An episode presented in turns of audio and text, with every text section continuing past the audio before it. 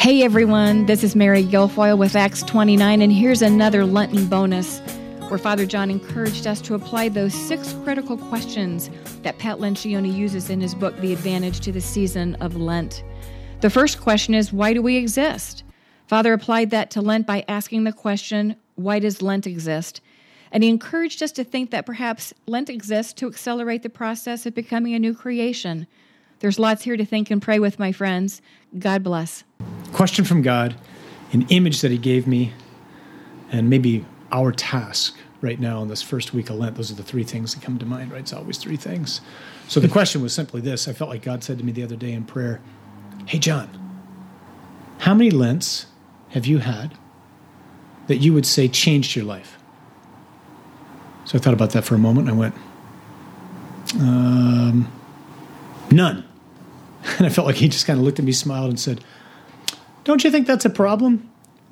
Like, you just do the same things year after year after year, and you know they might be good, and they might be worth doing, but they haven't brought about change. And again, at least the way I'm approaching Lent this year is Lent exists for the purpose of accelerating the process of becoming a new creation. So I don't know how many of my Lents in the past have really accelerated the process of helping me become a new creation.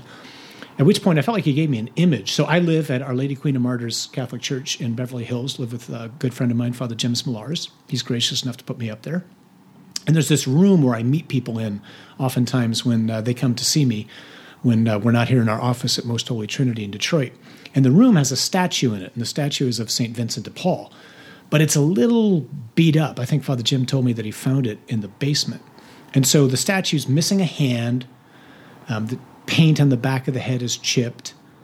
It's actually in need of being repaired fairly substantially.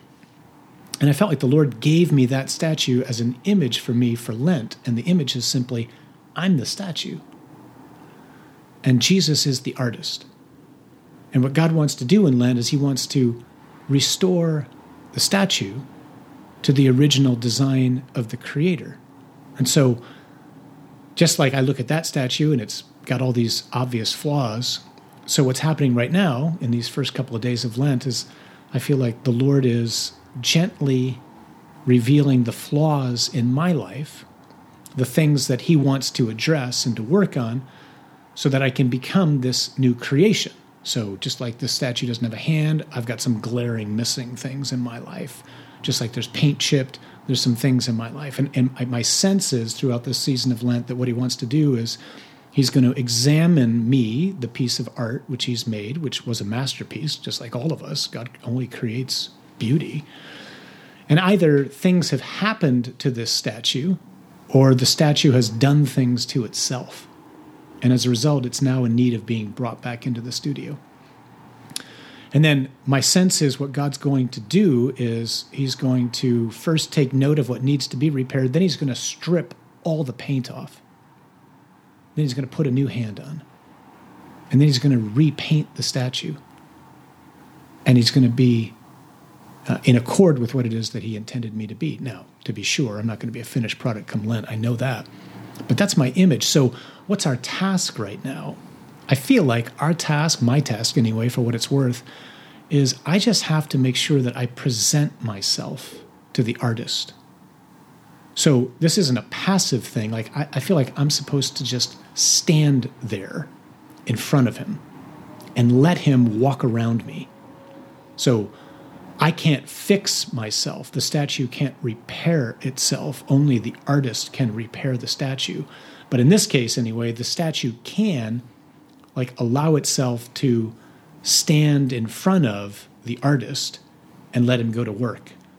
So, for what it's worth, just want to encourage all of us to keep in mind God wants our Lent to be a time of recreation, not simply a time of, you know, exercising some self-control. That really won't do much for most of us.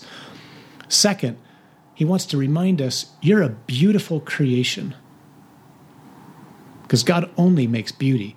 But things have happened to us or we've done things to ourselves which need restoration.